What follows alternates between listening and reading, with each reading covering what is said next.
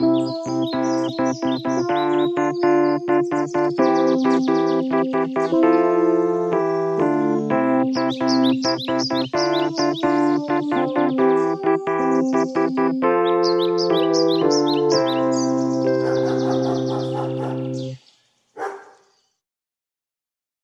olet ihminen, joka suhtautuu elämään sellaisena isona suorituksena, joka haluaa vaan hoitaa asiat ja sen jälkeen nauttia, ja sulla on ollut tällainen agenda, että sä haluat kuunnella kaikki Kasper ja Mikon podcastit ennen kuin sä voit oikeasti olla vihdoin onnellinen, niin mulla on huonoja uutisia. Taas on tullut tunti lisää kuunneltavaa.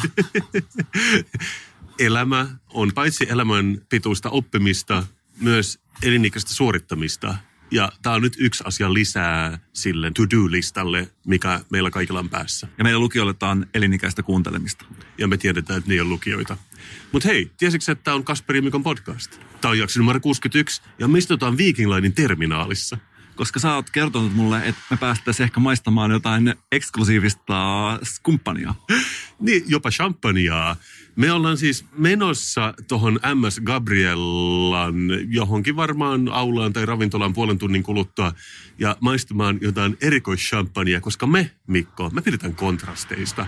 Viime jaksossa me oltiin gluteenitunnelissa rikollistin kanssa tamppaamassa aamuun asti piinkovaa elektrohausia. Tässä jaksossa me kilistellään luksusristeilijällä. Tällaista meidän elämä on. Me luetaan sekä Nietzscheä että Akuankkaa. Me tykätään rajusta heitoista. Ja nyt kun on ongelmana tämä, että yhteiskunta jakautuu kahtia, mä näkisin meidät sellaisena puuttuvana linkkinä, joka tuo ne rikollisnuoret tänne VIP-champagnepöytiin ja päinvastoin niin, että kaikilla olisi hyvä olla. Tämä on vissiin tämän laivayhtiön joku erikoischampagne, mitä me päästään maistamaan, mutta siinä tiedotteessa siinä luki, että paikalla on myös vuoden kokki 2018 ja vuoden tarjoilija 2018. Minua vuoden graafikkoa 2013 tähän ilahduttaa enemmän kuin mikään muu tällä hetkellä. Taas kerran, näet sä tämän kananlihan mun kädessä. Mä luulen ja mä toivon, että me saadaan vaihtaa muutaman sanan ainakin vuoden tarjoilijan 2018 kanssa, koska mua kiehtoo erittäin paljon, että mitkä on ne kriteerit. Kantaako sen lautansa jotenkin tosi hyvin tai jotain magiaa tässä on oltava. Ottaakohan asiakkaat kenties erittäin hyvin huomioon? Mä luulisin, että se on vähimmäisvaatimus. Myöskin, koska me ollaan menossa tuohon MS Gabriellalla, niin jos me ei oteta semmoista risteilyvalokuvaa, kun mennään maihin noususillalta sisään, niin mä oon ehkä vähän pettynyt.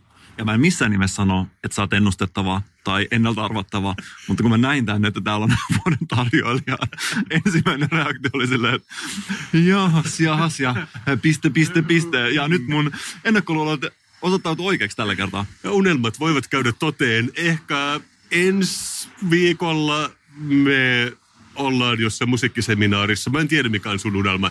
Hei, mä tiedän yhdistetty talonrakennus- ja musiikkiseminaari. Jos me päästään semmoisen paikkaan, niin sit mä voin ikään kuin rapsuttaa sun selkää siinä jaksossa. Ja älä viitti. Mä olin tänä aamulla juttelemaan mun talon valaisusuunnitelmasta ja mulla on edelleen broilerin siipipalat käsissä ja oikeasti sellainen olo niin kuin olisi ollut 4 tuntia jossain koko vartalon hieronnassa. Erittäin hyvä olo. Vihdoinkin joku kuunteli mun talojuttuja innostuneen näköisesti. Miten nuo upotetut halogeenit? Onko ne vielä kova juttu talon rakentajien keskuudessa? Ei ole. Nyt ollaan kyllä siirrytty niistä selkeästi vähän tuohon LED-maailmaan, mikä kuulostaa pahalta, mutta itse asiassa sielläkin on paljon hyviä vaihtoehtoja. Kuohuviinistä tuli mieleen. Niin kuin tiedät, mä käyn saunassa silloin tällöin. Mm. Ja varsinkin silloin, kun sä käyt yksin saunassa, niin sä pääset paremmin sinne saunakulttuurin sisälle. Ja mä tapasin kuohuviinimiehen, mikä ehkä liittyy tähän meidän tämän viikon teemaan. Se on muuten harvoin, kun kukaan avaa kuohuviinin saunan jälkeen. Että se on aina se olut. Se on vähän sellainen kuin monopoli. Ja kuohuviinimies oli tällainen tyypillinen suomalainen saunoja ulkomuodoltaan. Eli oli aika isokokoinen ja näytti siltä, että on varmasti ollut tekemässä asfalttia muutamana kesänä. Hyvä. Sitten kannattaa pistää ne piet pois nyt niin kuin kesän lopussa. Ja sen takia mun huomio kiinnittyikin tähän, että kaikki tarinat, mitä hän kertoi, liittyi kuohuviiniin. Menin saunaan, avasin saunan oven, istuin lauteelle, juttu oli kesken ja jatkui. Ja siinä availtiin rintsikoita ja kuohuviinipullo oli kädessä. Tämä vastaa kyllä mun ennakkoluuliin semmoista yleisessä saunasta, että siellä on niin kuin vähän tuollaista locker room talkia. Siellä on, mutta sitten kuohuviini mun mielestä oli okay. Vähän niin kuin yllättävä twisti. Kyllä. Kävin uimassa, tulin takaisin, hän kertoi, siellä lätkittiin korttia ja kuohuviini virtasi. muutamat löylyt siinä. Kävin uimassa, tulin takaisin. Sitten siellä oltiin jossain ristiäisissä, kuohuviinipullo kädessä. Oikeasti valtamatta 4 kertaa meni sinne. Aina oli joku kuohuviinijuttu kesken. Mä en tiedä, oliko heillä joku tällainen, että tänään aiheena kuohuviini. En olisi ensin yhdistänyt sitä, mutta sitten mä kerron tämän mun kaverille. Hän sanoi, että kuohuviini on kuulemma arkipäiväistynyt ja se on nykyään kirjaimellisesti jokaisten huulilla. Luuletko, että me mennään nyt tuossa vartin päästä tuonne ylös laivan kannella, niin sillä on sama mies, että 2 tunnista. Sitten mä ajattelin, että mutta se on silleen, Seppo, sä seisot tässä. Ja sitten niin kyyhkyset itkevät ja tiedät, että se kaikki on ihanaa. Ja voisin kysyä niistä rintaliiveistä, että mitä siinä kävi lopulta, saitko auki? niin, että se oli vähän, se todellinen tarina on siinä, että se oli liian soossissa siitä kuohuviinistä, että se nukahti kesken sormiaktin, niin siitä ei tullut mitään. Mutta oikeasti se meni se tarina näin, että hän kertoi siitä, että hän oli avaamassa rintaliiveä ja joi kuohuviinia, mutta sitten hän oli liian humalassa ja se homma jäi kesken. Ah jaa, okei. Okay. No niin, hyvä. Siis mä en kuunnellut ihan loppuun asti siitä. Mä katson, että mä pystyn hyvin käymään uimassa välillä, että se ei haittaa, mutta jäi kyllä vähän vaivaamaan. Toivottavasti me nähdään Seppo täällä. Professionaalisena poddaajana sä oot siis alustanut tätä meidän viikon jaksoa. Että mä oon erittäin otettu meidän tästä niin korkeatasoisesta puheohjelmasta tällä viikolla. Kyllä joo, ja mä uskon, että tää välittyy tässä. Että nyt kuohuviinitarina vihdoinkin pääsi oikeaan paikkaan. Kyllä. Mutta hei Mikko, sä tiedät, että mä olen influenssari, vuoden graafikko 2013, vuoden bloggaja 2016 ja vuosi 2017. Mutta välillä mä käyn kaupassa niin kuin kuka tahansa meistä Alepassa. Niitä nyt on joka paikassa. Mulla oikeastaan semmoinen niin kuin vakioalepa niin kuin ihan tavallisella ihmisellä, missä mä käyn usein. Tuo on tosi hienoa, että sä oot laskeutunut sieltä pedestalilta alaspäin yhden askeleen. Joo.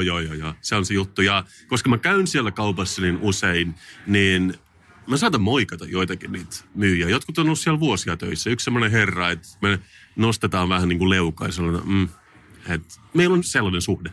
Koetko sä influensserina, kun sä moikkaat ihmisiä, että sä annat tervehdyksen? Ai vähän niin kuin joku keisari Roomassa. Sä menet sinne kauppaan, olen aivan normaali. Annan heille tämän käyntini täällä kaupassa ja annat siinä kassalle oman tervehdyksesi palkinnoksi siitä. Savita moikka. Ja niin osoituksena siitä, että sä oot lähes normaali. Mä näytän niin kuin peukaloa ylös tai alas siellä, että onko tänään ollut hyvä palvelu.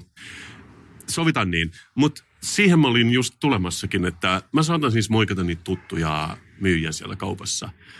Mutta viime viikolla, kun mä kävin siellä, niin siellä oli joku ihan uusi myyjä, joku niin vanhempi rouvashenkilö. Ja sekin oli silleen hirveän ystävällisesti mulle, että moi, terve.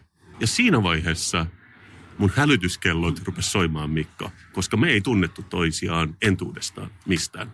Ajattelitko, että hänellä saattaisi olla ketunhäntä kainalossa? Ajattelin. Ja mä jopa rohkaistuin, mä kysyn siltä, että ootteko te... Mitä helvettiä? Että ootteko te S-ryhmäläiset käynyt jonkun kurssin, että teidän pitää moikata kaikkia asiakkaita kaupassa? Ja hän vastasi kyllä. Aivan. Eli tässä oli oikeasti aihetta epäilyyn. Onko S-ryhmän kassat nykyään siis myös entertainereita? Tähän mä olin tulemassa jo. Me puhuttiin muutama jakso sitten, että Lahden Rossossa on tämmöinen entertainer, joka varmaan vuoden tarjoilija hänkin, että saattaa istua pöytään ja kertoa jonkun kaskun. Ja sitten se lisää sitä Rossoa experiencea.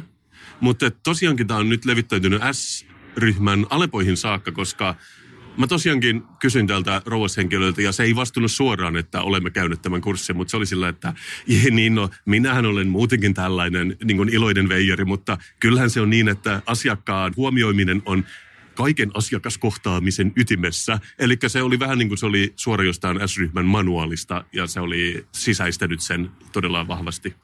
Onko tässä nyt myös sellainen huoli, että nämä aikaisemmatkin moikkailut jotenkin menee uuteen valoon? Ehkä ne ei tunnistanut, että sä oot influenssari. Ehkä ne moikkas vaan rutiiniomaisesti, niin kuin manuaalissa kerrotaan. Tähän pakettiin kuuluu paljon asioita, joita mä en edes halua ajatella. Mutta tuossa on kyllä toi, että tää on vähän tämmöistä myöhäisen vaiheen kapitalismia.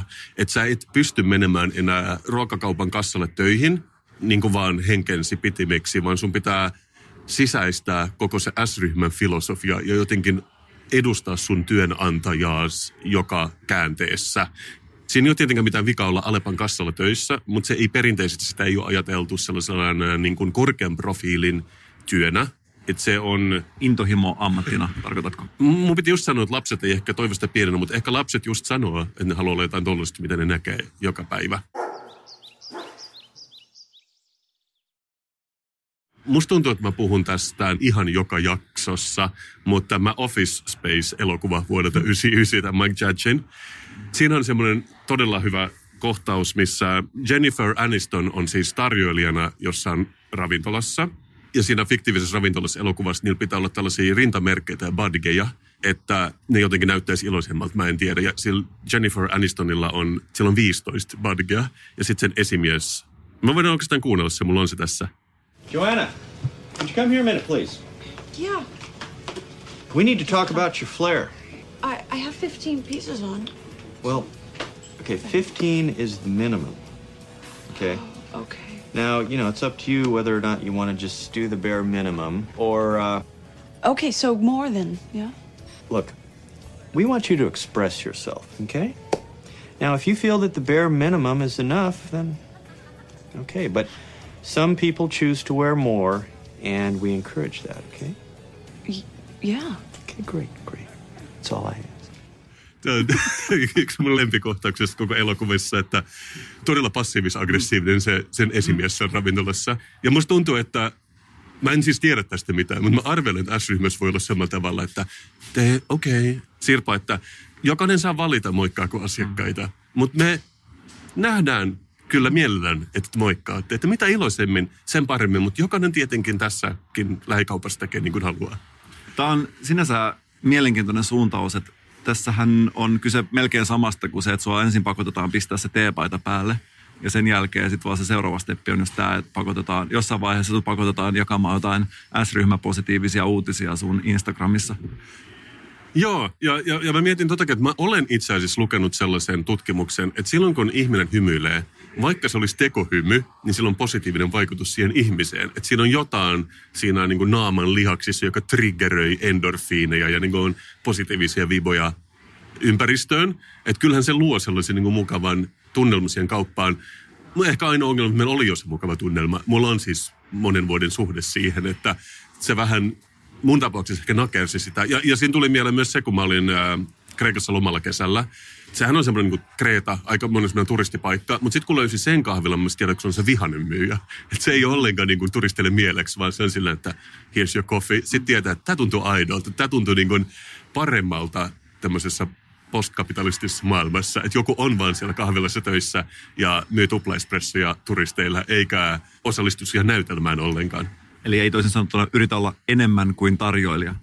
Niin, aivan. Sekin on ihan hyvä pointti. Mutta koko tämä alustus, minkä mä nyt kerroin sulle, niin mä haluaisin kuitenkin sanoa kaikille alepalaisille, kaikille muillekin tuolla ulkona, että mä haluan, että valitsette, hymyilyttekö vai ei. Ja mulla olisi oikeastaan yksi uusi viisaus, minkä mä haluaisin ottaa taisi käyttöön tässä yhteiskunnassa, että hymyilemättä oleminen ei maksa mitään. Voinko mä puhua meidän molempien puolesta, kun mä sanon näin?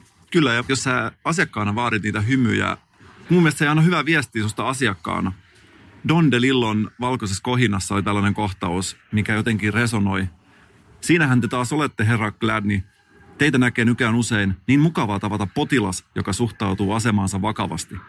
Mihin asemaan? Asemaansa potilaana. Ihmisillä on taipumus unohtaa, että he ovat potilaita. Heti kun he lähtevät lääkärin vastaanotolta tai sairaalasta, he yksinkertaisesti työntävät sen mielestään. Mutta te kaikki olette pysyvästi potilaita, miellyttipä se tai ei. Minä olen lääkäri, te potilas. Lääkäri ei lakkaa olemasta lääkäri työpäivän päätettyä, eikä niin pitäisi käydä potilaallekaan. Ihmiset vaativat, että lääkäri käyttää työhön kaiken kykynsä ja kokemuksensa, suhtautuu siihen äärimmäisen vakavasti. Mutta entä potilas? Kuinka ammattitaitoinen hän on? Tämä voi kääntää. En ollut ajatellut tätä. Että voitaisko me nyt kääntää tämän, niin kuin, että asiakkaalle enemmän vastuuta, ja se onkin nyt kyse enemmän asiakkaasta. Millainen asiakas sinä olet? Ja sä et lakkaa olemasta asiakas sen jälkeen, kun sä lähdet pois kaupasta. Siis mä ymmärrän nyt, että tähän mennessä on mennyt aika smoothisti eteenpäin. Kaikki on tiennyt roolinsa, mutta nyt S-ryhmä on kouluttanut henkilökuntansa. Seuraavaksi S-ryhmä voisi kouluttaa mut siihen, että mä olen parempi asiakas. Ja se voisi tapahtua jonkun S-kanavan kautta. Joo. Juuri näin. Mä pidän tästä ajatuksesta. Pöytä kääntyy yllättäen. Joo. Mä luulin, että mulla oli niin kuin ylempi käsi tässä, mutta se ei ollutkaan niin. Että on maasta niin kuin, me ollaan prosessin alussa. Pyritään siihen. Kasper. Mikko. Muistatko sä, kun sulla oli kerran paha mieli? Miten voisinkaan unohtaa? Ja sä puhut näistä tulmamerkeistä. Nyt mä tunnen, miten mun sisällön kiehuu taas. Ja jotenkin mä oon seurannut sua sen jälkeen ja mä oon katsonut, että susta on jotenkin kuoriutunut ihan uusi ihminen ja sä oot jotenkin puhennut kukkaa. Kiitos Mikko, niin sinäkin. Ja jotenkin musta tuntuu, että sä sait sen apinan harteilta vihdoinkin, kun sä puhuit tästä asiasta ja toit sen julkisuuteen ja kerrot sitä ihmisille. Mut joo, siis askel on kevyempi, jos sä yrität sanoa sitä. Askel on höyhen kevyt tätä nykyään. Ja mä en tiedä, onko se oikein vaan väärin käyttää meidän kuulijoita sellaisen oman mielihyvän ja oman mielenrauhan välineenä tai työkaluna. No, mutta antaa mennä tämän kerran. Tässä saatetaan myös menettää vähän kuulijoita, mutta onneksi meillä on niin paljon, että meillä ei ole yhden kuulijan päälle, sanotaanko näin. Tavallaan kaikki on yhtä arvokkaita, mutta mä aion taas mennä, for the sake of argument, mä aion mennä sun teorian kanssa. Mutta saanko mä sanoa nyt yhden mielipiteen ääneen? Ja tää on oikeasti sellainen asia, mikä ihan aidostikin vähän vaivaa mua.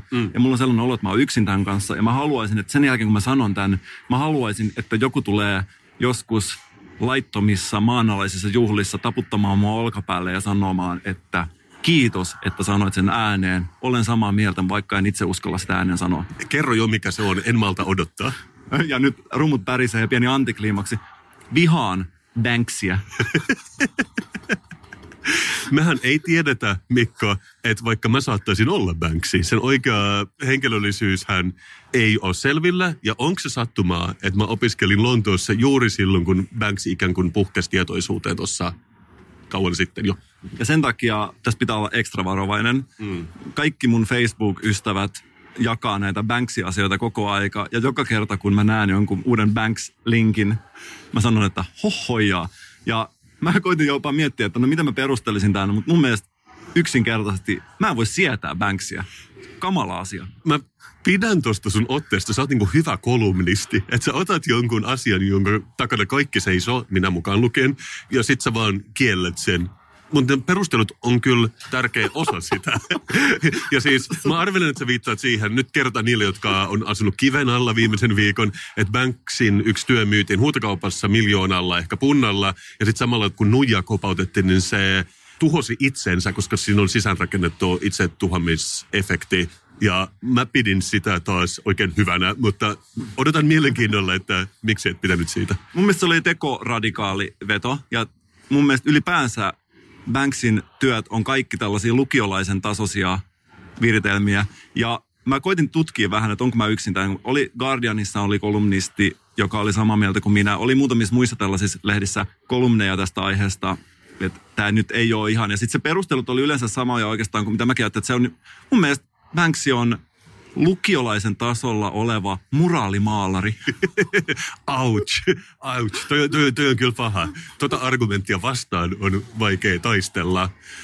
Mutta mä tiedän, mitä sä sanot, että niin kun yksittäisenä isoleerattuna tapahtumana toi ei ehkä ollut niin ihmeellinen, mutta mä taas haluan nähdä se niin, että kun mä katson Banksyn ehkä 15-20-vuotiaasta uraa taaksepäin, niin se ylläpitää semmoista hyvää perustasoa vuodesta toiseen, niin se on ehkä mun argumenttini siihen, että se on oikein hyvä. Neuvostoliitossa käytettiin tällaista monta asiaa aina välineenä. Oli vaikka hymyilevä mies, kun pistettiin sen työläisten viereen, ajateltiin, että tässä tehdään hienoa työtä pellolla. Ja kun pistettiin se joku rahapinon viereen, niin sitten se sai taas eri merkityksiä. Ja Guardianissa oli kolumni, joka vertasi tätä Banksyä tällaiseen propagandistiin, joka on ottanut tällaisen maailman yksinkertaisimman ilmaisumuodon ja tehnyt siitä vielä banaalimpaa. Ja se, mikä mua tuossa vähän vaivaa, että Banksy oikeastaan vienyt mun mielestä kaiken sen löytämisen riemun, mikä mulle on, just vaikka taiteessa, mistä sä saat voimaa. Mun mielestä on kiva tajuta asioita juuri ja nipin napin. Ja sehän on se oivalluksen kokemus on mulle tosi tärkeä. Ja sitten jos miettii, että nämä Banksyn työthän on kaikki tällaisia maailman yksinkertaisimpia, että joku 5-vuotiaskin tajuaa, että mikä se viesti on siinä. Että siinä ei ole minkäännäköistä löytämisen riemua.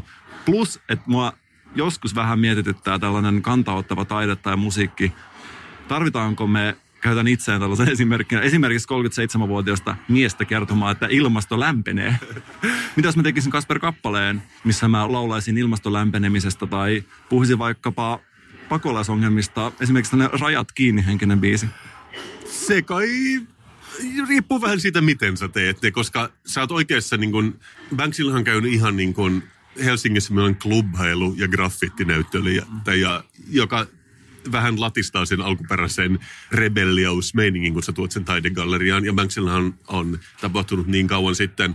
Mutta Banksyhan itse asiassa ehkä popularisoi just tämän stencil-tyylin silloin aikoinaan. Että nykyään sä saat niinku Ikeassa, sä saat fake Banksyä.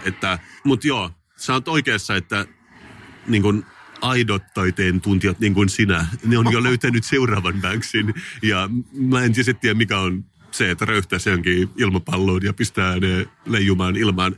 En tiedä, mutta se on tuolla ulkona ja se on tietenkin myös, että harva viitsii nähdä sen vaivan, että ne löytää sen, mutta vaan ne lukee just ehkä, tiedätkö, Guardianin ja Helsingin Sanomien uutisia saa taide nautin sanosta sitä kautta, että mä en tiedä, mikä on se seuraava. Ja mä en oikeastaan osaa sanoa, että onko se pohjimmiltaan se oma Banks-viha lähtenyt vaan siitä, että itse asiassa on mun mielestä ruman näköisiä. Mä en tykkää siitä tyylistä yksinkertaisesti ja mä myöskin pidän puhtaista seinistä enemmän kuin seinistä, jossa on jotain töhryä. Mutta se mun täytyy sanoa, että mä näin taas uuden muraalin tuolla lähellä, missä asuin.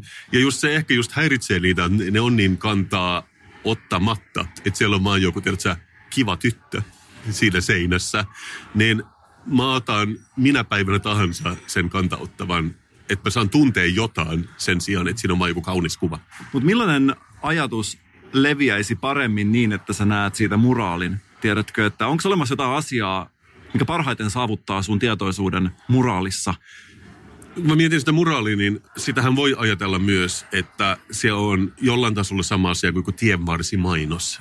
Että jos sä näet siellä jonkun uuden talvirenkaan, niin sä saatat ajatella, että tuo on se talvirengas, minkä minä haluan uuteen dieselautooni. Niin siinä mielessähän just, kun sä puhuit Neuvostoliitosta, että nehän käytti todella paljon niitä muraaleja ja nimenomaan sen kommunistisen manifeston esille tuomiseen, niin kyllähän se aika pitkään eli se valtio esimerkiksi, että jotain ne teki jossain vaiheessa oikein siinä.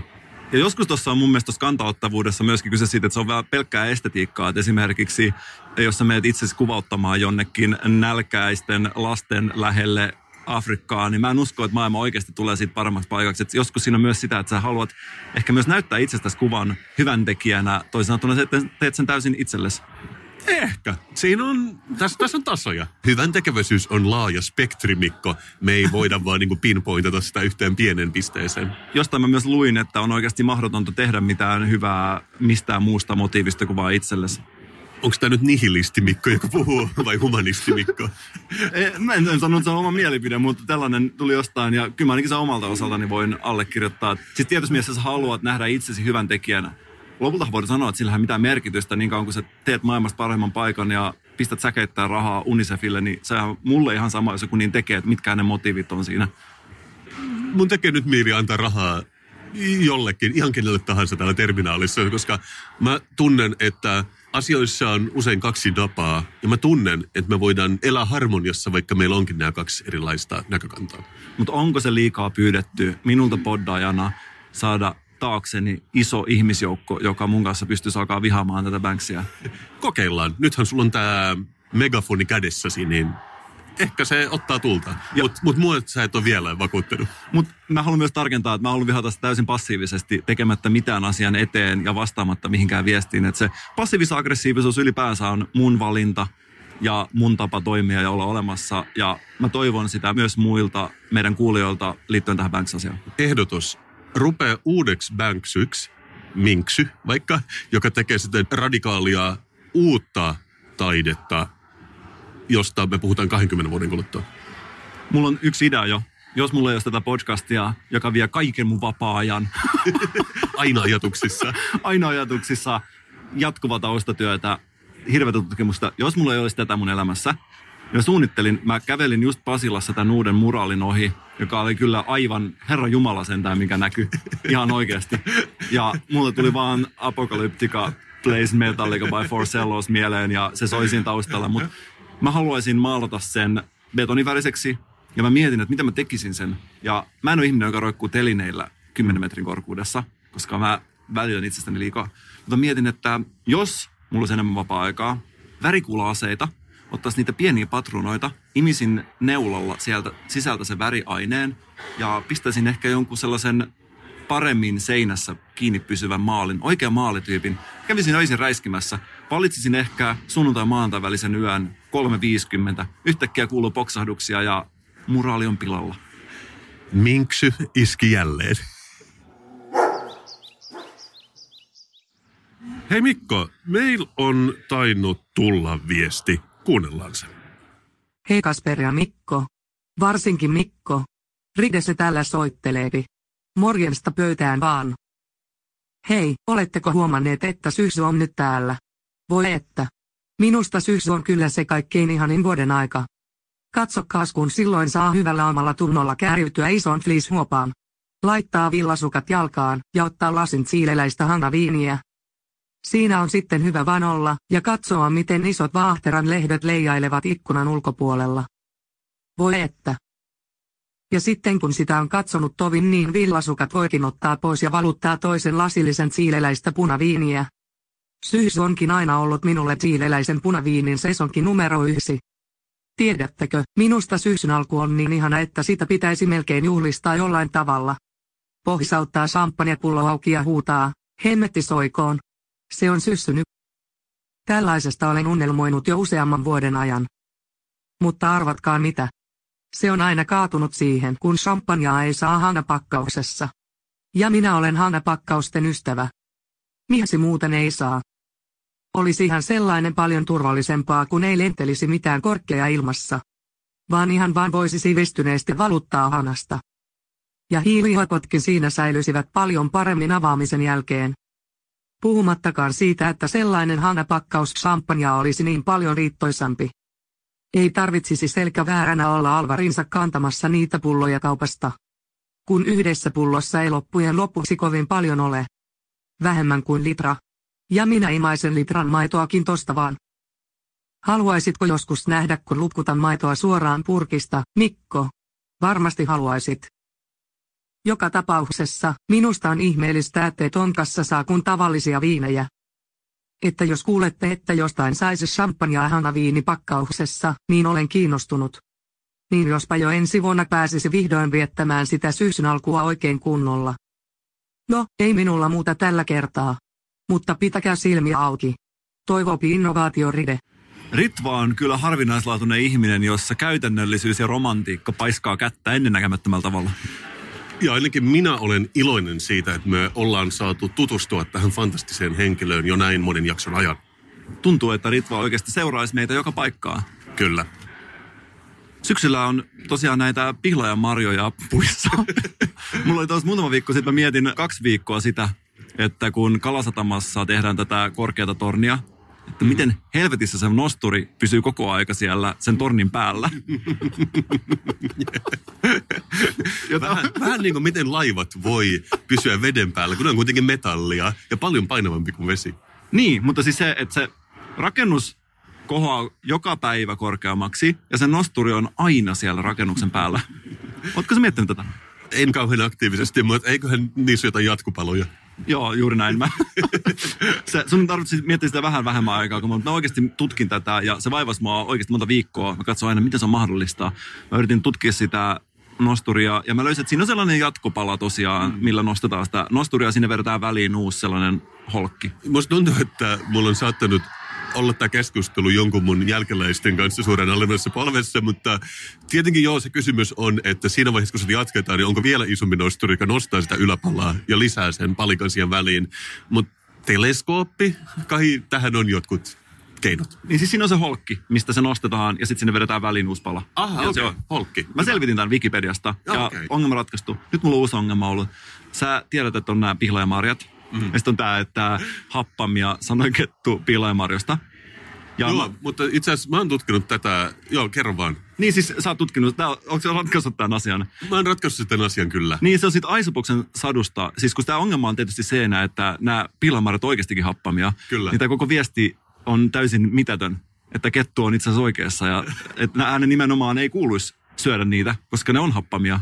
Aivan oikein. Joo, mutta mä oon joskus lukenut tämän saman, että alkuperäisessä faabelissa, Aisopuksen sadussa, niin ne onkin rypäleitä. Kyllä. Joo, kyllä. Mä oon pahoillani, että mä pilasin hyvän storin. Tämä on mun mielestä hienoa, että mä ikään kuin seuraan sun jalanjäljissä. Että mun on elämän mysteerit. Nosturin mysteerikin oli sulla helpompi ratkaista.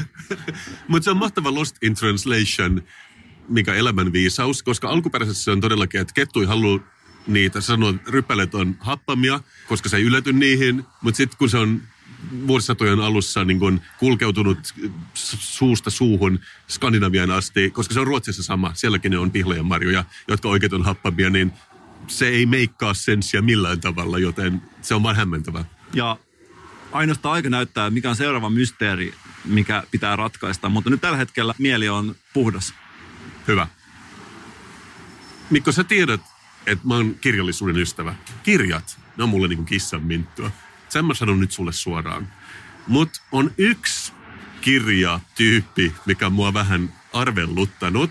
Ja mä tiedän, että ei ole täysin mustavalkoinen asia, mutta mä haluaisin nyt vaan selvittää tää sun kanssa. Koska sä tiedät, että olemassa todella suosittu kirja, joka nimi on Iltasatuja kapinallisille tytöille. Se ostetaan automaattisesti nyt joka perheeseen. Se on niin kuin valtion tahto ja laki, että se halutaan. Sen jälkeen, kun tämä osoittautui niin suosituksi, niin tuli suomalainen versio, joka sanoisin, mä puhun meidän molempien puolesta, kun mä sanoin, että se on vähän kökömpi versio tästä Iltasatuja kapinallisille tytöille, ainakin ulkonäöltään, mutta tämä on niin kuin suomi-versio siitä. Sankaritarinoita tytöille ja sitten on pienissä suluissa ja kaikilla muilla alla. Kertomuksia rohkeista naisista Minna Kantista Almaan. Sen jälkeen on vielä tullut Elina Tuomen Itsenäisiä naisia, 70 suomalaista esikuvaa. Kaikki tämä on ok. Tämä on hyvin voimaannuttavia. Nämä on niin kuin Beyoncé would approve of this one. Mutta koska nämä on ilmeisesti ollut myyntisukseita ja näitä myydään niin paljon, niin niiden vieressä tässä kirjakatalogissa on Rohkeiden poikien kirja. Ja sitten tässä lukee pienellä tositarinoita hämmästyttävistä pojista, jotka muuttivat maailmaa. Ja mun kysymys on sulle.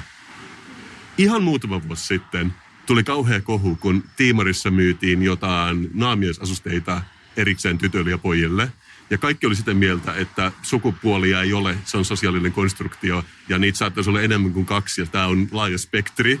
Menee 3 vuotta, ja yhtäkkiä meillä on tämmöisiä niin kuin ultrasukupuolitettuja kirjoja. Vaikkakin ne tarkoittaa hyvää, niin tämä on niin kuin perussuomalainen manifesto, tietysti tyttö ja poika lippis. Ja mä en sano tämän väärin, mutta mä haluaisin nyt selvittää sulta, että kumpi se nyt on, että halutaanko me, että lapset on sukupuolettomia, vai halutaanko me, että ne on tyttöpoikia? Koska mä näen tässä konfliktin. Mä kuulen, mitä sä sanot. Joo, ja mä tiedän, että tämä on tulenarka aihe, mutta meidän nyt selvitettävä se nyt meidän kesken kerta kaikkiaan. Ja mun mielestä on tietysti ongelma se, että sä joudut arpomaan siinä hyllyn edessä, että kumman sä otat näistä, eikö niin? Juuri niin. Ratkaisu. Kirjakaupat miehille ja naisille erikseen. Ai hemmetti. Tota mä en ajatellut.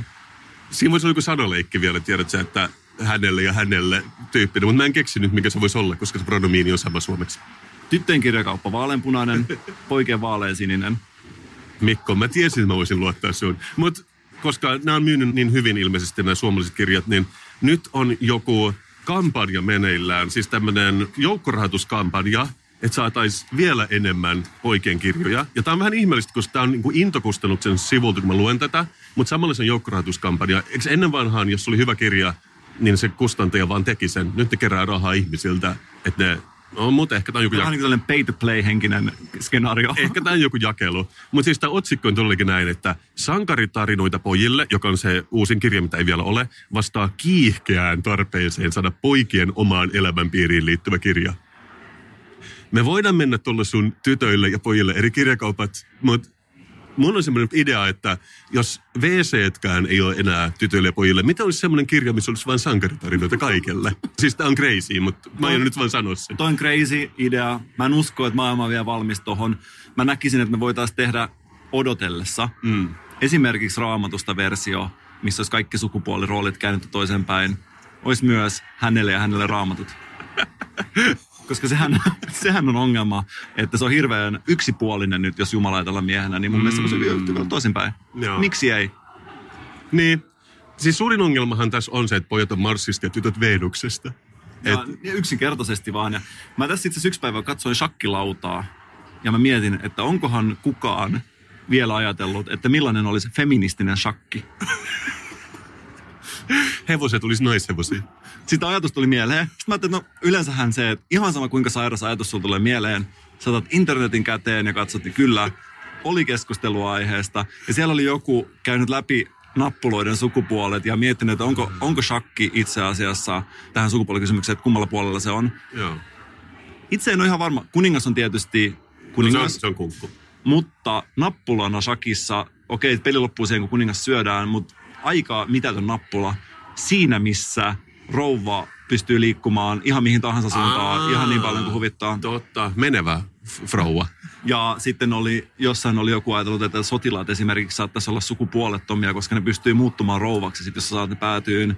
Mä en tiedä, onko niillä torneilla, eli kivikasoilla, ihan oikeasti mä en näe niillä sukupuolta, mutta joku oli nähnyt, että selkeästi maskuliinisena. Voisiko olla toisella puolella tornit ja toisella puolella kaivokset, kaksi kaivosta, että ne niin kuin porautuisi siis shakkilaudan sisälle aika syvälle? Tämä olisi ratkaisu tähän. Sitten nämä pizzalähetit, sanoisin, että aika sukupuolineutraali nappula. No ne on kyllä, joo, ne on ainoat todella sukupuolineutraalit. Ja mun ymmärtääkseni on kahdenlaisia hevosia. Marsista olevia hevosia ja Venuksista olevia hevosia. Et mun mielestä on olemassa kahdenlaisia hevosia. Ei voi tietää, että voidaan vaikka leikkiä, että toisella puolella on toisenlaisia ja niin poispäin. Mä en itse asiassa tiedä sodankäynnistä hevosten kanssa, että minkä merkkisiä ne hevoset on. Onko siinä joku... Mustangeja. Mustangeja. Mutta mä näkisin, että kuitenkin lopulta shakki ei ole sellainen paikka, mistä näitä eriarvoisuuksia ylläpitäviä rakenteita ensimmäisenä lähtisi hakemaan. Niin. Mä oon täysin samaa mieltä sun kanssa. Mä oon vaan ajatuksessa, koska tuolla näköjään meidän champagne-treffit odottaa. Tuolla on iso joukko tämmöisen niin kuin popliniitakkeihin pukeutuneita ja champagnen ystäviä, jotka vilkuttaa meitä iloisesti. Niin mä luulen, että meidän täytyy palata tähän feministiseen shakkiin, mutta nyt mennään siemälämään champagnea. Mutta sitä ennen mä haluan kysyä sulta. Jos meillä olisi tässä edessä liukuva asteikko, jossa toisessa päässä champagnea on maukas kupliva juoma ja toisessa päässä elämäntapa, niin minkä taas asettaisit tämän liukurin? Mikko, taas kerran. Mä sanoisin, että champagnen nauttiminen, se on spektri. Se ei ole binäärinen tapahtuma. Ja mä luulen, että me nyt tullaan saamaan nauttimaan koko siitä spektristä. Sekä elämäntyylinä ja juomana. Sillä mä tykkään elää. Yhtäkkiä mun ja Kasperin nenissä on tällainen koko lattia maton tuoksu ja me astuttiin tänne MS Gabriellalle. Tämä on mun safe place. Mähän en ole kertonut sulle, Mikko. Mä käyn aika usein Ruotsissa, ehkä juuri tällä aluksella. Mä aidosti rakastan täällä oloa. Ja mehän nyt ei todellakaan mennä mihinkään tänään, mutta... Mä halusin ehkä purkittaa tätä tuoksua. Se ehkä toista kertoo, että täällä on oksennettuvia myönnä, mutta mulle se ei kerro sitä. Mulle se kertoo vaan vapaalle heitosta ja eksoottisista ulkomaan reissuista. Ja tämä on aika mielenkiintoinen sinänsä tämä MS Gabriella, koska tämä on selkeästikin, tähän on 80-luvun laiva, eikö se ole? Se on sitten parasta laivojen rakennusaikaa. Mutta on osittain remontoitu uudestaan. Täällä on vielä vähän tätä vanhan ajan marjapuuron väristä kangasverhoilua, mutta myöskin tällaista uutta LED-valaistusta esimerkiksi täällä ravintolassa. Elikkä voisiko sanoa, että täällä niin kuin nykypäiviä menisyys paiskaa kättä sille mukavalla tavalla? Mä sanoisin niin. Mutta sullekin varmaan suuta kuivaa jo. Päästäisiköhän me kohta vähän maistelemaan? Tähän à la carte seafood barin eteen on näköjään kannettu narikka, niin jätetään meidän rotsit siihen ja mennään peremmälle. Tehdään näin. Warmly welcome to this unique event. Mun nimeni on Kai, ja mä oon Suomen, Baltian maiden ja Venäjän ylikaliffi. No mä aloitan tietysti siitä ylikaliffien ylikaliffista, eli meidän konsernin pääjohtaja. Ja ole hyvä. Tervetuloa tänne myöskin minun puolesta, ja toivon, että se tuote nyt, mitä me tulemme esittelemään, myöskin tuottaa sillä tavalla, että me myymme sen erittäin paljon. No niin.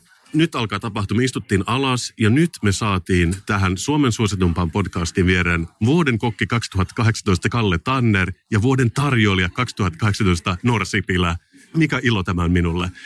Heippa. Moi. Ja tämä on siksi mulle niin iso ilo. Mä olin vuoden graafikko 2013. No niin, yes. Mä osaan arvostaa, jos joku on tehnyt jotain isoa. Mutta mua kiinnostaa, miten päästään vuoden tarjoilijaksi? Paljon tekniikkaharjoitteluja, mutta ennen kaikkea sen tärkeimmän, eli asiakaspalvelun siihen keskittymistä. Joo, mä kuvittelisin, että Se on aika basic. Mutta onko sulla joku niin kuin levämpi hymy kuin monilla muulla tarjoilla esimerkiksi? Mä sanoisin, että se tulee multa aika vilpittömästi. Mä rakastan asiakaspalvelua ja mun mielestä mä oon erittäin intohimo ammatissa ja teen tätä suurella. Onko sulla joku kikka, että sä työnnät vaikka vitosen setteen liian asiakkaalle ja sitten ne antaa TripAdvisorin niin kuin sulle 5 tähteä tai sellaista? En ole käyttänyt, mutta laitetaan korvan taakse hei toi kikka. Miltä se kilpailu näyttää, milloin sen saa vai tuleeko se niin kuin ihan noin vaan se titteli? Se ei tule noin vaan. Siis se on tosiaan vuoden kokkikisojen kanssa samaan aikaan. Vuosittain yleensä joidenkin isojen messujen yhteydessä. Ne on 2, 3, 4 päivästä kisat, riippuu aina joka vuosi vähän, että minkä pituus. Mutta ei ole mitään semmoista American Gladiator-tyylistä rataa, että pitää kävellä jonkun... Se on kyllä just sellainen. Se on hyvinkin pitkälti, mutta siellä ei ole mitään pylväitä. Siellä on tällaisia niin kuin tables tai tartarin tai krepsysettien tai transeeraustehtäviä sitten siellä. Ihan esteinä. Oikeasti? Kyllä, joo. Okay. Mä kysyn nyt herra Tannerilta tässä, että miten se vuoden kokki tekee sillä aikaan, kun sä kävelet tätä esterataa? No me tehdään ruokaa sitten siellä. Olisi pitänyt arvata. Mutta joo, siis annettujen tehtävien mukaisia annoksia sitten jollekin tietylle määrälle ihmisiä. Niitä sitten pisteytetään. Mikä oli se sun bravuuri, millä sä otit tämän palkinnon kotiin tänä vuonna? No, se ei varmasti ollut bravuuri, vaan se oli vaan ne, mitkä tehtävät sitten meillä annettiin. Että siellä oli hummerista pieni annos, piti tehdä kasvisannos ja liha-annos ja jälkiruoka. Ilmeisesti jälkiruoalla tuli eniten pisteeroa sitten. Onko ne niin kuin TV-ohjelmissa, että siinä on joku kello, joka tikittää alaspäin, joku vihainen tuomari? Mä haluan niin kuin maalata tällaisen visuaalisen kuvan eteen, niin miten se tapahtuu siinä kilpailussa. Joo, siis aikahan siellä juoksi koko ajan. Että tuomarit oli kyllä oikein ystävällisiä. Mutta heitä on paljon. Ja. Joo, siis siinä on kymmenkunta tuomaria koko ajan sun ympärillä, ketä sitten tarkkailee sun jokaista liikettä. Voisiko teidän mielestä pöytä jossain vaiheessa kääntyä niin, että kun te olette nyt vuoden kokki ja vuoden tarjoilija, että olisi myös vuoden asiakas? Että millainen olisi vuoden asiakaskilpailu?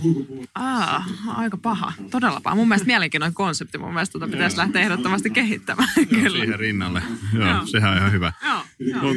Ehkä se on semmoinen, joka on kiinnostunut myös asioista. Niin. Onko se semmoinen niin kuin oikein paksun lompakon näköinen? Sitäkin. Joo, kyllähän se kuuluu ehkä osana. Lyö sen mustan kortin siihen pöytään.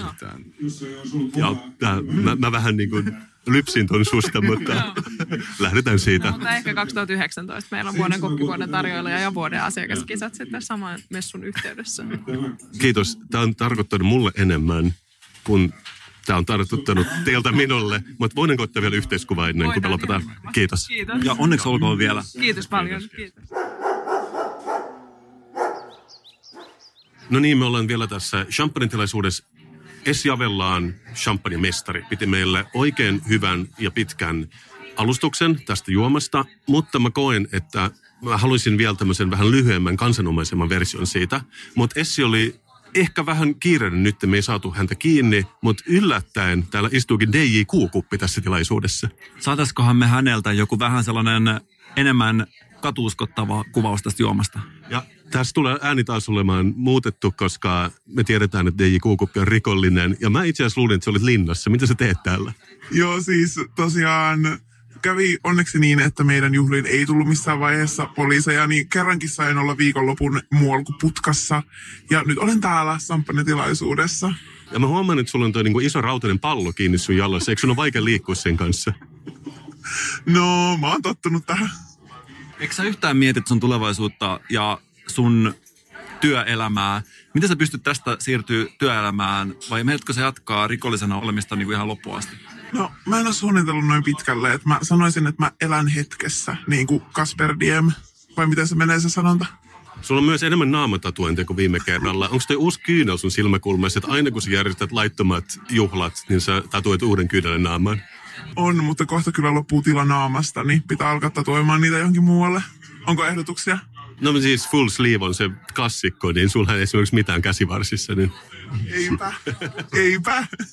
Mutta koska me tosiaankaan ei nyt saatu Essi Avellaniin kiinni, niin me voidaan kysyä sulta niin rikollisena, että mitä sä pidät champanjasta.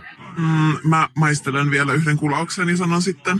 Tämä on siis Piper-Heidssiekin erikoiserää Viking Linelle, jos on... Paljon erikoista. Mä aion yrittää parhaani saada vielä kiinni Essi Avellaan, mutta niin kauan kuin me ei saada, niin mä aion itsekin maistaa. Ja tää on nyt siis meidän viikon juoma, toisin sanoen. Paljonko sä Kasper Strömman graafikkona antaisi tälle erikoissampanjalle arvosanaksi? Kun mä otan huomioon maun, mutta myös elämäntavan ja koko paketin, niin kyllä tämä niin kuin, tämä on 5/5. Mä annan saman, koska mun mielestä tämä sopii hyvin ihmiselle, joka pitää champagnea elämäntyylinä, mutta myöskin katujen rikolliselle, niin kuin DJ Q-kupille. Tämä sopii itse asiassa kaikille tämä juoma. Tosi mukava makunen, helppo juoda, menee hyvin alas, varmasti riittävä määrä alkoholia. Ja lähinnä se on se maantieteellinen positio, että meillä on nykyään hyviä kavojakin, eli kaavoja, mutta champagne on kyllä se klassikko ja en mä löydä tästä mitään vikaa. Siis ihan rehellisesti voin sanoa, että vaikka en juo ihan hirveästi samppanjaa, vaan just lähinnä sitä ukrainalaista vodkaa, että on vähän niin kuin liian fiini skene mulle, niin mun mielestä on oikeasti erittäin juotavaa. Sama homma. Jos sä näkisit sun edessä sellaisen janan, missä toisessa päässä on champagnea juomana ja toisessa päässä champagnea elämäntapana, niin mihin kohtaan sä itse, DJ Q-kuppi, sijoittaisit itsesi? On siis maanantai ja kello on 12 päivällä, niin musta tuntuu, että mä oon aika siinä champagnea elämäntapana janan päädyssä tällä hetkellä. Kiitos DJ Q-kuppi ja pysy kaidalla polulla. Todella yllättävä kattaus viereltä täällä, mutta niin mä sen hyväksyn, että Kasperin Mikon maailmassa voi tapahtua mitä tahansa joka päivä. Mutta hei Mikko, filatelia-uutisia. Muistaaksä postimerkit? Ennen kuin oli sähköposti, niin postit lähetettiin aina paperilla. Mustekynällä kirjoitettiin paperiin. Punaisella lakalla suljettiin tämmöinen kirje ja lähetettiin postilaatikkoon. Muistaaksä postilaatikot? Muistan ja arva mitä. Olen entinen postimerkkien keräilijä. Mikko. Mä en voi enää kantaa tätä sisällä, niin Mikko, kyllä. Niin minäkin, Mikko. Tämä on vähän sama, kun tiedätkö, jotkut tulee ulos sille, että minua kiusattiin koulussa, niin me tultiin ulos tämän kanssa. Vai onko ne synonyymejä, että kiusattiin koulussa ja postimerkin keräilijä? Mä olin enemmänkin kiusaajana, mutta postimerkit ei mun mielestä liity siihen, koska siinähän ei ole mitään pahaa. Eihän siinä ole mitään hävettävää. Eihän ole. Mä luulen, että mut vähän niin kuin pakotettiin postimerkin keräilijäksi, että just mummi antoi jonkun aloituspakkauksen ja sitten se kantoi niitä vaan lisää ja silleen niin kuin vastantahtoisesti mä laitoin niitä jonkin kirjaan, mutta mä en saanut ikinä mitään aitoa iloa siitä. Mä luulen, että mä olin vähän kuollut sisällä, kun mä keräilin niitä. Sä vaan suoritit sitä itse asiassa. Sä enemmän halusit olla postimerkin keräilijä niin kuin kulttuurillisessa mielessä, eli postimerkin keräilijän identiteetti oli se, mikä sua kiinnosti enemmän kuin postimerkit itsessään. Niin, tai siis se mun postimerkin keräily oli vähän semmoista mekaanista jyystöä. Että siinä ei ollut semmoista samanlaista niin kuin paloa, niin kuin ehkä sun postimerkkien keräilyssä. Ja se roihu ei vaan syttynyt minussa ikinä. Kuitenkin sua saattaa ehkä yllättää tämä tieto, mutta postimerkkiä vielä julkaistaan ja postimerkkiä vielä on. Ja nyt mä luen tämmöistä uutista täällä Kallio-lehdessä, kun maailman ensimmäiset graffitipostimerkit tulivat myytiin 12.9. Mitä mieltä me ollaan graffitipostimerkeistä, Mikko? Sanon ehkä vaan, että hohojaa. Niin, mutta siis arvo, mitä mä haluaisin. No. Että siellä olisi nämä eri graffititiimejä. Mullahan oli tämä oman graffititiimi mielessä, koska siis graffititaide on tosi hienoa ja korkeatasosta, mutta mä uskon, että siinä on pieni parantamisen varaa. Ja tämä mun oma fuck the parents graffiti-posse. Jos se pääsisi tekemään postimerkkejä, mä veikkaan, että mä olisin innoissani, mutta mä jotenkin haluaisin tehdä se omalla tavalla. Sä et lämpinyt täällä Minksylle, mitä mä yrittänyt myydä sulle nyt monta kertaa jo. Onkohan siellä Banksyn jotain graffitteja? Ei, mutta sen sijaan näissä postimerkeissä on Suomen Banksy, eli EGS, jolla oli iso näyttely alkuvuodesta. Mutta se on se niin kuin virallinen Suomen salainen graffititaiteilija, joka on virallisesti hyväksytty näköjään joka paikkaan. Ja mä väitän, että mä tunnen herran, mutta hän on yhtä salainen kuin DJ Q-kuppi, että me ei tietenkään voida tässä lähetyksessä, tai rouva, eihän me voida tietää, mitä sukupuolta hän edustaa tietenkään. Mutta siis nämä on aika tällaisia graffitimaisia, ja graffiti on kaikkeen nollatoleranssin jälkeen nyt tullut siihen tulokseen, että on täysin ok, tuntee itsensä vähän rikolliseksi, kun liimaa sen siihen kirjeeseen. Tämä on nyt se maailma, missä elätään 2018. Ei tästä voi oikeastaan sanoa hyvin paljon, mutta sen mä voin sanoa, että mua riemastuttaa tämä pressitiedote, missä lukee, että kirjeet ja postimerkit ovat EGS:lle tuttujen jo vuosien takaa. No shit. Ja tässä sanotaan myöskin, että EGS rikkoo graffiteillaan perinteisen taiteen tekemisen rajoja, mutta taiteen rajat ovat ehkä jo siirtyneet siihen, että tämä ei ole enää niin shokeraavaa. Joo, bla bla bla bla, ei siinä mitään. Ja sitten tässä on kuvia näistä postimerkeistä, mustavalkoisen toki. Mutta se on musta yllättävää, että samaan aikaan, kun nämä postimerkit on julkaistu, niin on oikeasti siirretty vähän postimerkkien rajoja, koska on myös julkaistu postimerkit, jotka on toteutettu lämpöreagoivalla painovärillä, joka vaihtaa sormen kosketuksesta väriä. Ja tämä on mun mielestä 2000-lukua. Sellaisen postimerkin mä haluan. Mä kuulen tuossa sellaisen postimerkin kuolinkorahduksen, mutta jatka toki. Joo. Mutta sitten on vähän petyn, kun tässä lukee, että nämä on tehty sen takia, että se havainnollistaa, I quote, miten ilmastonmuutoksen arvioidaan vaikuttavan Suomessa sääoloihin, luontoon ja yhteiskuntaan lähitulevaisuudessa. Ja en mä tiedä sinusta, mutta jos oikeasti haluaisi tehdä ilmastoteon, eikö se ole sähköposti? Et ei todellakaan lähetä millään niin kuin dieselautolla fyysistä lähetystä, johon ostetaan postimerkki, joka on myös painettu jossain. Koska mä luulen, että just näiden erikoispostimerkkien hiilijalanjälki on varmaan noin 100-kertainen siihen, että jos mä nyt lähetän sulle vaikka WhatsApp-viestin. Uskotko sä, että jossain päin Helsinkiä tällä hetkellä makoilee sängyssään ihminen, joka on kuullut ilmastonmuutoksesta, mutta ei ole sitä vielä tiedostanut, että se on tapahtumassa, vaan hän on siis saanut jotain pieniä merkkejä, mutta se on hänen sen havaintokynnyksen alapuolella. Kun hän saa uuden postimerkin käsinsä, se vihdoin asia valkenee hänelle ja hän päättää tehdä ilmastoteon. Esimerkiksi käyttää ainoastaan yhden palan WC-paperia kerrallaan. Ehdottomasti.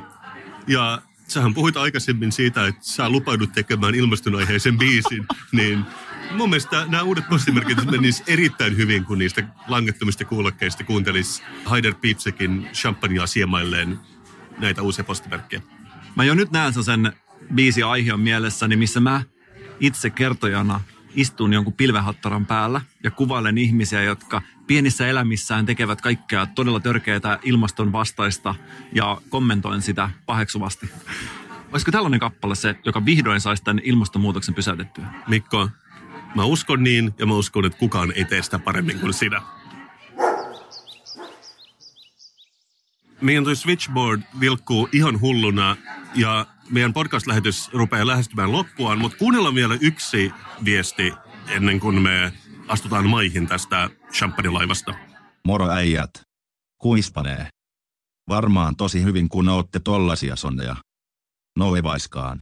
Joka tapauksessa täällä näyttelijä Kasper Pääkkönen. Kasper Koolla. Arvatkaa mitä meitsi tekee tällä hetkellä. Meitsi täällä harjoittelee täyttä häkää meidän ensi vuoden kesäteatterinäytelmän vuorosanoja. Siitä näytelmästähän tulee hulvaton farssi sote-uudistuksesta. Ja siinä on ihan pirusti vuorosanoja. Moni ei ymmärrä miten paljon aikaa menee näytelmän harjoitteluun. Varsinkin hulvattomaan farssiin. Haluatteko kuulla muutaman vuorosanan? Todellakin haluatte.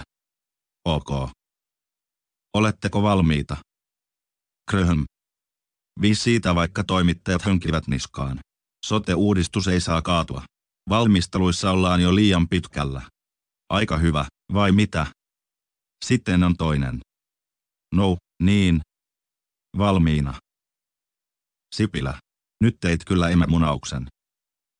Luulen, että tästä tuleekin aikamoinen näpäytys Sipilän hallitukselle. Pistää varmaan miettimään siellä Arkadianmäellä, että mitä on tullut tehtyä. Koska tässä farssissa se Sipilä saa kyllä kyytiä. Huh, huh. No mutta ei muuta kuin piisaut äijät, ja muistakaa, että taiteella on kyllä tärkeä tehtävä. Katsokaa kunnon farssilla, kun pystyy muuttamaan maailman. Terveisin näyttelijä Kasper Pääkkönen. Ja se on sitten Kasper Koolla. Koolla on väliä. Niin kuin tapaamme sanoa näyttelijäpiireissä. Moido.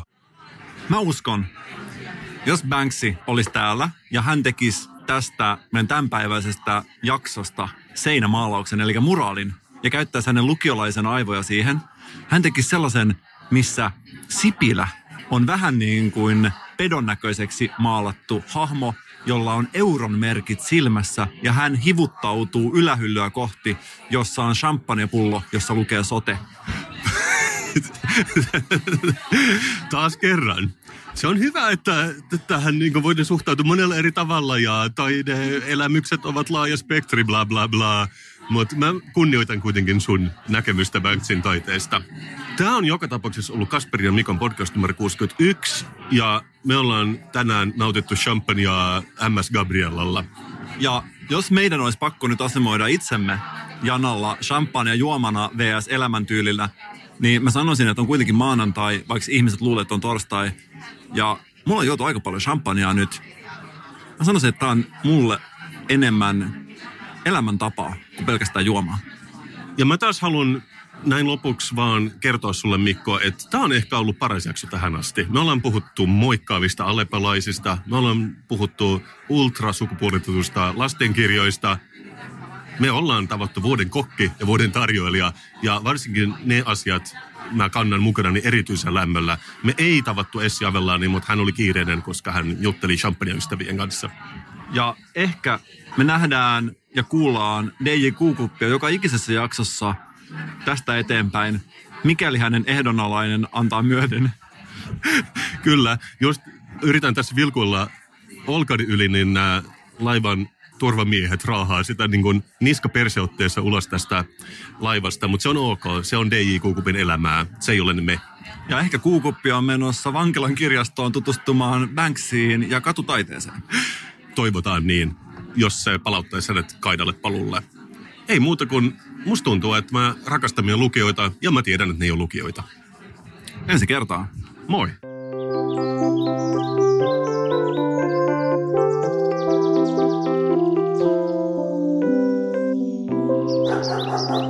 Thank you.